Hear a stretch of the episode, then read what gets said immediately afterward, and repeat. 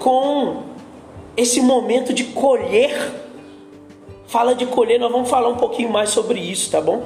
Na Páscoa, o verdadeiro Cordeiro de Deus, ele se oferece para morrer pela humanidade. Ele se oferece pela humanidade para pagar os seus pecados. Mas é no Pentecostes que o poder do Espírito Santo funda a igreja, colhendo os frutos desse árduo trabalho, desse penoso trabalho do Senhor Jesus, que foi o que? Nada mais do que morrer em nosso lugar. O sacrifício de Jesus na cruz do Calvário possibilitou que aquele espírito que estava junto com Jesus também estivesse conosco. Que o próprio Espírito de Jesus, a terceira pessoa da Trindade, ele também viesse habitar em nós. É interessante porque no Antigo Testamento o Espírito Santo ele foi derramado é, é, pontualmente, sabe, na vida de algumas pessoas, na vida de profetas, de reis, na vida de líderes que guiaram o povo. Mas hoje, e com a vinda do Espírito Santo, depois que o Senhor Jesus ascendeu aos céus e enviou o Espírito Santo, isso é, não é um benefício para alguns escolhidos apenas, mas para todos aqueles que aceitaram a Cristo como seu Senhor e Salvador da sua vida. A partir daí, o Espírito Santo também habita em cada um daqueles que são crentes em Jesus, daqueles que creram, entregaram a sua vida a Cristo. E olha só, a promessa, interessante porque havia uma promessa lá em Joel 2, e o texto cumprido foi Atos 2 que o seu espírito seria derramado sobre toda a carne. Que nos últimos dias o, o, o seu espírito seria derramado sobre toda a carne. Eu vou abrir aqui para a gente ler, tá bom? Joel capítulo 2. Se você puder abrir aí, fique à vontade, tá bom?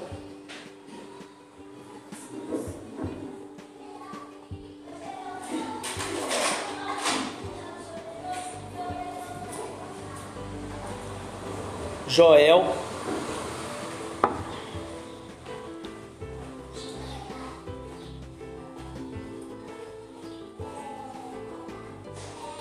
Eita, onde aqui o texto? Olha só, capítulo 2, verso 28, que diz assim: Então, depois que eu tiver feito essas coisas, derramarei o meu espírito sobre todo tipo de pessoa seus filhos profetizarão, os velhos terão sonhos e os jovens terão visões. Naqueles dias derramarei o meu espírito até mesmo sobre servos e servas. Essa é a promessa dada lá nos profetas, que veio a ser cumprida aqui no Pentecostes. Hoje nós vamos refletir alguns pontos sobre o que esse Pentecoste deve fazer conosco, tá bom? Mas antes da gente continuar, eu queria orar para que Deus falasse profundamente conosco, de forma suave, intensa, ao mesmo tempo, tá bom? Pai querido, Deus eterno, eu quero pedir ao Senhor que o Senhor venha falar a cada um dos nossos corações, que o Senhor venha manifestar sobre nós aquilo que o Senhor prometeu em Joel e aquilo que o Senhor cumpriu em Atos dos Apóstolos. Senhor, eu sei que o Senhor quer nos empoderar cada vez mais para que possamos ser tua boca, tuas mãos e os teus pés. Fala conosco nessa manhã poderosamente. Fala a cada coração e traduz em cada coração aquilo que o Senhor quer dizer porque eu sei que o Senhor fala no geral e também fala no específico. Fala no coletivo e no comunitário, mas também fala no espiritual. Fala conosco, Espírito Santo, vem e ministra. O dia é seu, não só hoje, mas todos os dias. Celebramos hoje o dia de Pentecoste. Fala conosco. Irmãos, olha, a primeira evidência de um Pentecoste na nossa vida é A primeira ou a, ou a primeira evidência de um Pentecoste em minha vida, em sua vida é eu compartilho a unidade. A unidade é a primeira marca do verdadeiro Pentecoste. Quando o Espírito Santo foi derramado, todo mundo recebeu. Eles estavam ali reunidos e unidos. No, no texto de Atos 2:1 diz: Ao cumprir-se o dia de Pentecostes, estavam todos reunidos no mesmo lugar. Olha só, é bem provável, é bem certo, assim como diz nos evangelhos, que existia problemas entre os discípulos. Existiam problemas de relacionamentos, dificuldades entre si, cada um era diferente, né? E bem diferente. A gente estava até comentando outro dia como que Deus nos uniu como comunidade, mesmo sendo pessoas totalmente diferentes, e Deus nos, nos, nos fez juntos como uma só família. E é isso que aconteceu aqui no Pentecostes. E acontece até hoje, está acontecendo com metamorfose e está acontecendo com milhares e milhões de igrejas espalhadas no mundo inteiro. Porque quando o Espírito habita, ele gera unidade.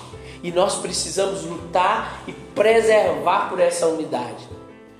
A unidade é gerada no coração daqueles que estão vivendo Pentecostes no seu coração, vivendo a presença do Espírito Santo no seu coração.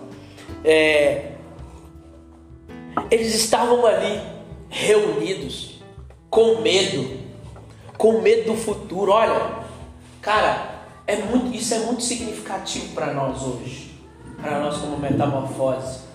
Pensa que nós estamos de fato vivendo um momento de Pentecostes parecido com o, de, com o bíblico. Jesus tinha acabado de morrer, cara. Jesus tinha acabado de partir. E ele tinha prometido: Eu mando para vocês o Consolador. Mas mesmo assim eles estavam com medo. Eles não sabiam como agir. A perda tinha sido muito grande, mesmo com as promessas, mesmo com tudo que Deus tinha prometido, tudo que Deus tinha falado, eles ainda estavam assim, sem saber como fazer, o que fazer, para onde ir, estavam com medo, amedrontados. Ainda por cima tinha um complicativo que era a perseguição dos romanos.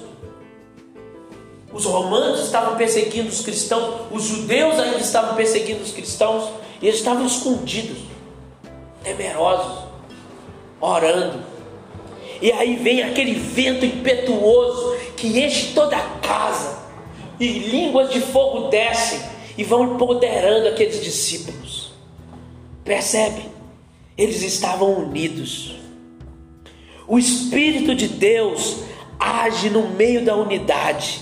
E quando há concordância entre as pessoas, Jesus atende a oração quando há concordância em algum propósito, quando buscamos em algum propósito e um propósito único, Ele ouve nossas orações e nos dirige.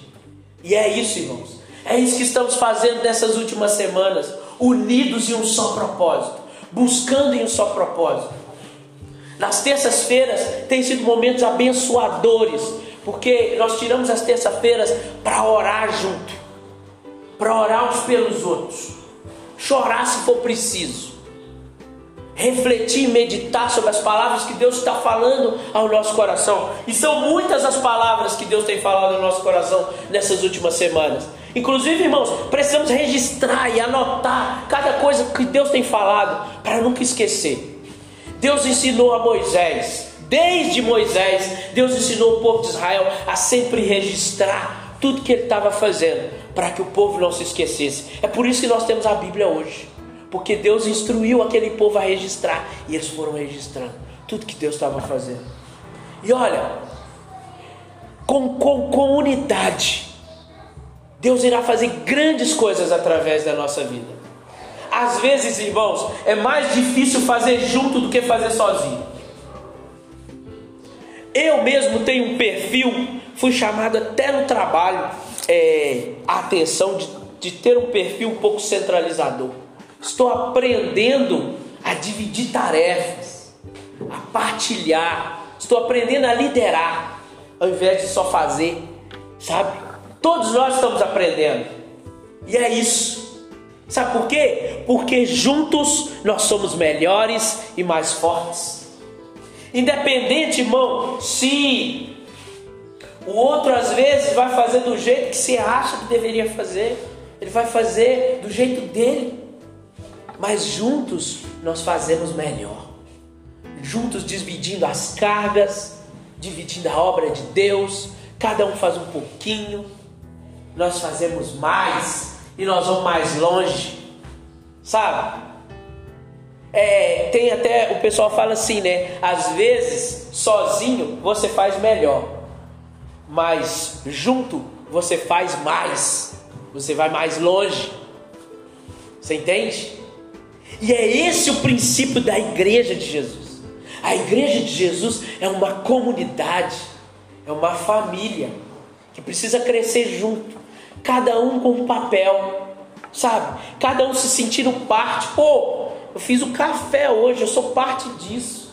Pô, eu, enfim, fiz essas coisinhas aqui, eu sou parte disso.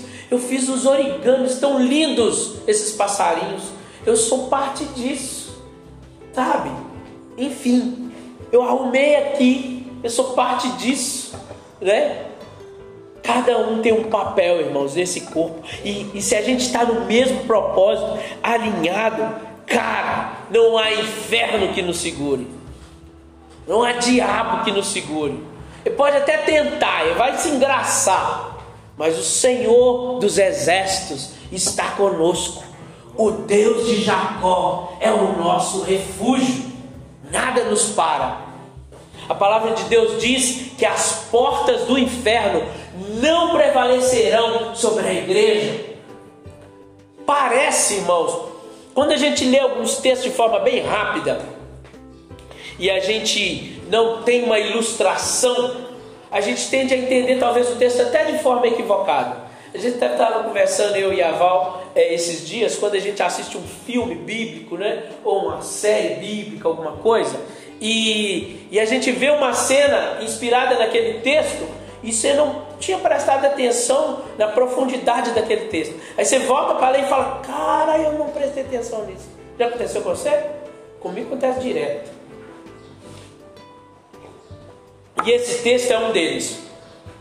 Quando a Bíblia diz: As portas do inferno não prevalecerão sobre a igreja, parece assim, cara, é, Deus está nos protegendo dos ataques do, do inferno, né? a gente está se protegendo com o escudo ali e as portas do inferno vão prevalecer. Mas presta atenção, você já viu porta andando? Você já viu a porta assim, ó? Andando e atacando alguém? Normalmente a porta é atacada. Não, tira o desenho animado. Na realidade, os portões, as portas, na tradução, naquela época era chamado portões, porque a cidade tinha portões e muralhas. E quando fala que os portões do inferno não prevalecerão, é porque nós, a igreja do Senhor, o exército do Senhor dos exércitos, está atacando. E as portas não aguentam, elas se arrebentam e caem. E sabe o que, que acontece? A igreja vai dentro do inferno, arranca pessoas de lá e traz de, de resgate. É esse, é esse o contexto que Jesus estava dizendo. Que as portas do inferno não prevalecerão sobre vocês. Coisas maiores do que eu vocês vão fazer. Eu tenho pressa.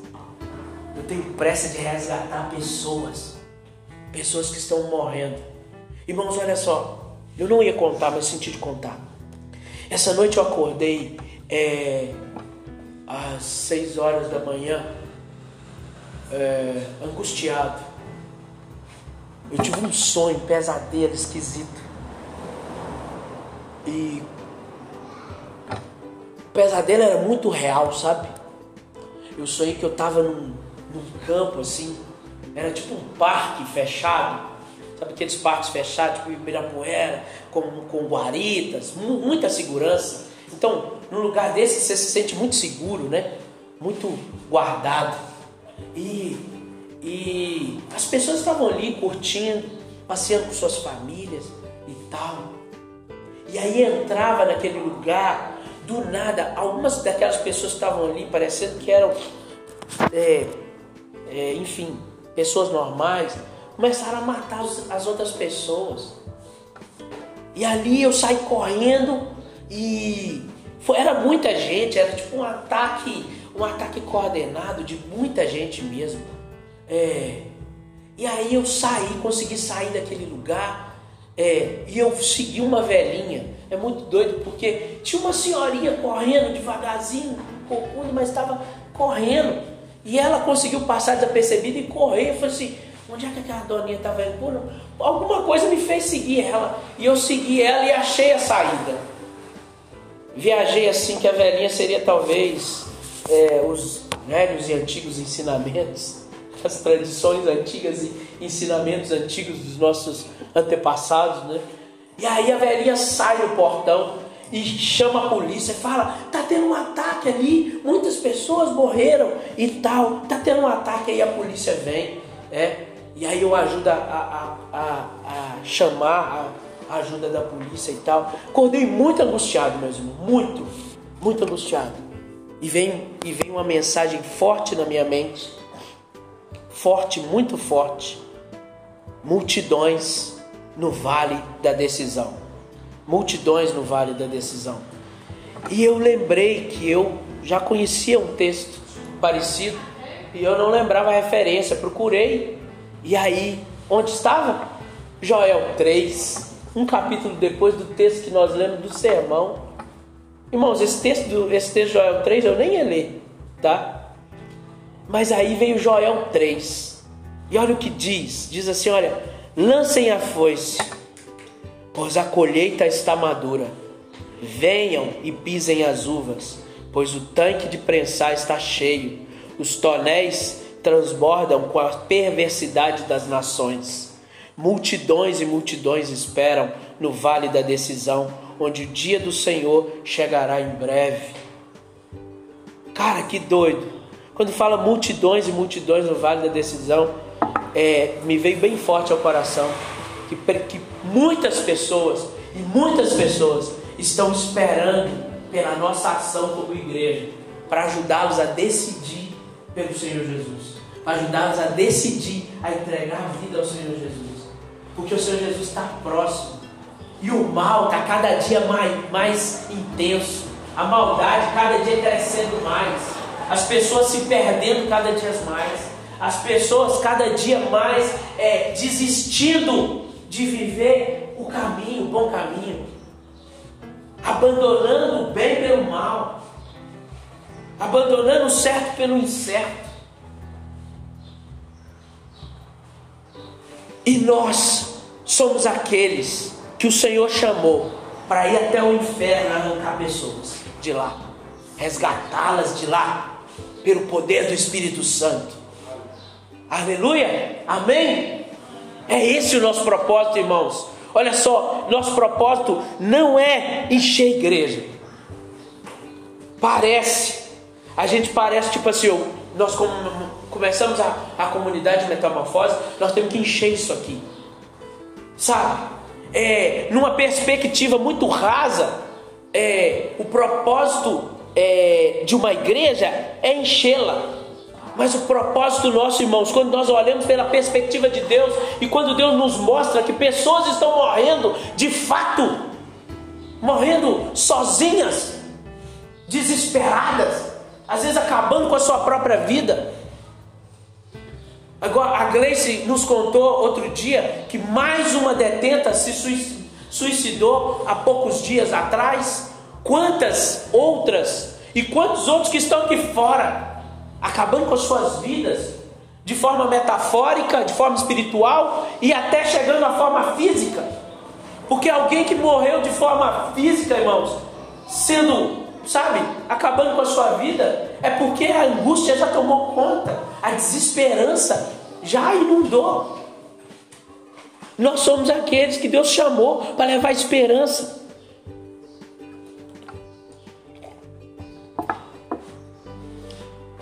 Precisamos compartilhar unidade, caminhar junto para isso, para sermos o exército de Deus, as mãos de Deus. E ao invés de encher a igreja, nós somos chamados para trazer salvação às pessoas, levar esperança às pessoas. ajudar a resgatá-las, levar esperança e uma, uma perspectiva de vida, de vocação e de propósito. Olha só, em segundo lugar, quando o Pentecostes acontece em mim, eu me disponibilizo a servir. O Pentecoste acontecia sempre após muito trabalho, sabe? Era colheita, né? Se é colheita, cara, tem trabalho pra caramba, né? Ó, foi-se e o texto, o texto que me veio no sonho fala exatamente disso. Preparem vossas foices para que vocês possam, sabe, colher. E ali no Pentecostes era assim. Eles colhiam e trabalhavam muito. E o Pentecostes acontecia depois que colhiam, separavam, separavam o melhor dos seus frutos e levavam até a festa da colheita, até o tabernáculo. O mesmo aconteceu quando o Espírito Santo de Deus foi derramado e os discípulos que antes estavam amedrontados saíram das quatro paredes e foram anunciar o evangelho para outros povos. Olha, você lembra o texto? O texto diz que de medo eles passaram a ter coragem. Pedro então saiu na frente.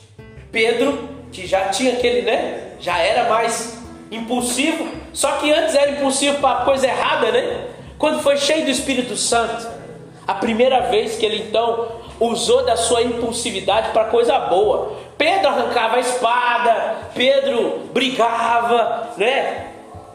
Mas quando ele foi cheio do Espírito Santo, ele usou a sua impulsividade para quê? A sua personalidade para pregar. E o povo estava vendo os discípulos, cada um falando em uma língua. E eles ficaram assustados. Como que esse povo está falando em, em vários idiomas? Eu ouço, eu ouço ele falar na minha língua. O outro fala, eu ouço alguém falar na minha língua. Eles estavam falando nas línguas das pessoas que estavam ali. Sabe por quê? Porque todos os convertidos ao judaísmo, mesmo que moravam tinha, existia judeus e convertidos ao judaísmo espalhados por toda aquela, por todo o mundo conhecido, que naquela época era o Oriente Médio e a África, né, basicamente. E tinha gente de toda aquela região, sabe, do Oriente Médio e da África.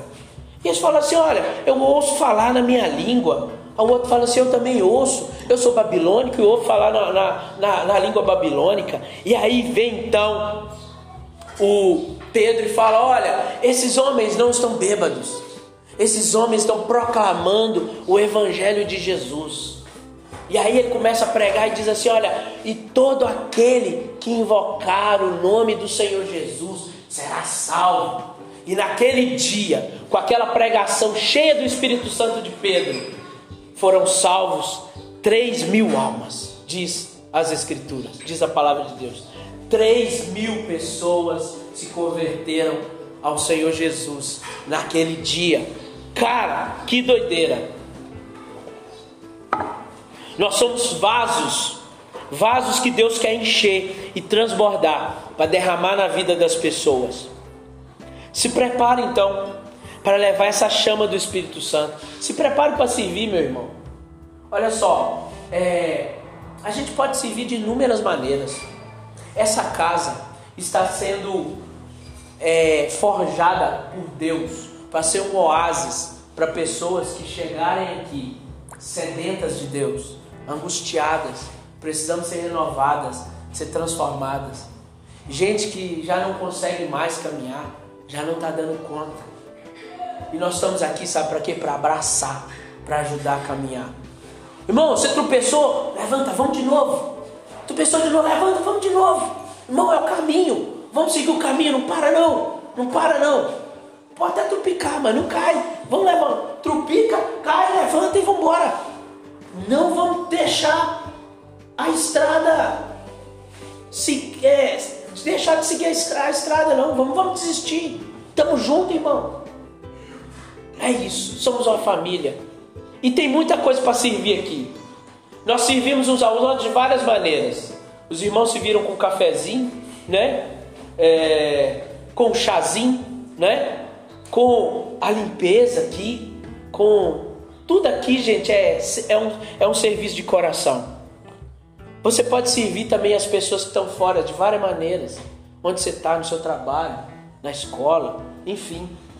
As pessoas precisam de esperança, de gente que não olha só para si mesmo. E é isso que o Evangelho nos ensina. Gente que não vive só para si mesmo. É por isso que a gente vive em comunidade, irmãos. É por isso que não existe. Olha só, isso é a minha opinião como pastor, tá? É muito, pode até existir, mas é muito difícil vivenciar vida cristã sozinho. Sabe por quê, irmãos? Porque o evangelho não é o evangelho do eu. O, nós não oramos o Pai meu, nós oramos o Pai que é nosso. Perdoai não as minhas dívidas, mas as nossas dívidas. Assim como nós. Tudo é comunitário. Nós não aprendemos a viver a fé cristã sozinhos, irmãos. Precisamos uns dos outros. E em terceiro lugar, irmãos, para a gente ir fechando, tá bom? É, eu desfruto de uma alegria contagiante quando recebo o Espírito Santo e o Pentecostes em minha vida. Quando recebo essa presença do Espírito Santo em minha vida. Olha só, esse é um sinal evidente de Pentecostes. É quando a alegria nos contagia.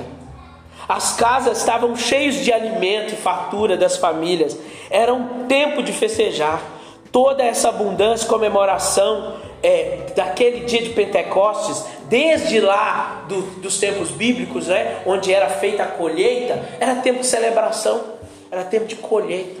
Então, olha só, a alegria para nós, ela vem não de uma forma simplesmente natural e sentimental de nós. Sabe por quê, irmãos? Porque em determinados momentos, como às vezes o nosso que nós estamos passando, a vontade é de chorar. Mas olha, o Espírito Santo, quando vem sobre nós, ele nos inunda de paz, de alegria, de gozo, dos frutos do Espírito. E aí vem bondade, mansidão, domínio próprio. E aí o Espírito vai nos ensinando a viver. Não do jeito que a gente daria conta. Sabe por quê? Por nós, irmãos, a gente não teria paz, a gente não teria esperança, a gente não teria alegria. Se fosse olhar todas as circunstâncias da vida, a gente entraria em desespero. Mas olha, pelo Espírito Santo de Deus, nós somos renovados. Pelo Espírito Santo de Deus, nós somos alegrados. Pelo Espírito Santo de Deus, nós recebemos paz, alegria. A palavra que a, a, a palavra literal que, que o texto diz é gozo no Espírito Santo. Gozo, alegria, é uma, é uma alegria indizível, inexplicável. Uma alegria que não vem de forma racional ou de forma é, a pensar sobre as nossas circunstâncias, mas vem do Senhor. Sabe aquela paz que você fala, cara, eu estou em paz, sendo que não devia estar. Às vezes você se sente até culpado de estar em paz, você se sente culpado de estar alegre. Essa, essa paz e essa alegria não vem de você, vem do Espírito Santo. Não sinta-se culpado. Essa paz vem do Senhor Jesus mesmo que você esteja passando um momento de luto, de dor, de sofrimento, a paz do Senhor vem refrigerando a sua alma. A alegria e o gozo do Senhor vem refrigerando a nossa alma. Amém, irmãos? E assim seguimos, assim seguimos como igreja. E para fechar, irmãos, nós decidimos ser frutíferos. Quando nós somos cheios do Espírito Santo, decidimos frutificar. Olha, no texto de Atos 2 diz: Então os que lhe aceitaram a palavra de Deus foram batizados, havendo um acréscimo daquele dia de quase 3 mil pessoas. Olha, Deus quer que todos nós tenhamos vida frutífera. Quando, quando nós recebemos o Espírito Santo, o seu fruto precisa estar em nós. E o nosso fruto, irmãos, é manifestado na vida das pessoas no dia a dia. O nosso fruto, além do serviço, além de servir, é manifestado através do nosso amor, do nosso abraço, do nosso aconchego. Quando a gente, sabe, não tem medo, não tem medo de abraçar, não tem medo de dizer: olha, o Senhor Jesus é a esperança para a sua vida. Sabe quando a gente tem vergonha de falar sobre a nossa fé? Irmãos, a nossa fé não é uma religião entre as outras. Sabe? Dizer isso hoje parece um pecado e, e algo totalmente politicamente incorreto. Mas, cara, isso é o que a palavra de Deus nos ensina. Nós não temos uma religião. Na verdade, temos dificuldade de dizer que vivemos uma religião. Sabe por quê? Porque a religião é a tentativa de ligar a Deus. A palavra de Deus nos liga a Deus. Quando nós aprendemos que pelo Espírito Santo nós temos Deus habitando em nós. Nenhum outro princípio religioso ensina sobre Deus habitando é, em nós. Só os princípios que vêm do, do judaísmo e, da, e do cristianismo falam sobre Deus habitando. Nem o judaísmo, porque no judaísmo Deus não habita dentro, dentro do homem, né? Deus é o externo, é o eterno. Mas olha, no Evangelho de Jesus, ele ensina que Deus habita dentro de nós. Deus habita em mim e em você. É por isso que damos frutos, irmãos. Tá bom? Olha, que Deus possa gerar frutos através da sua vida, da sua vida, da sua vida e da sua vida, da minha vida. Para que através dos nossos frutos a gente então inspire pessoas. E quando as pessoas nos perguntarem qual o motivo da nossa esperança, a gente diga: o Senhor Jesus, que enviou seu Espírito sobre mim, e é o Espírito dele que me ajuda. Eu não sou forte, mas o Espírito Santo que habita em mim é. E eu vivo por ele, nele e para ele. Tá?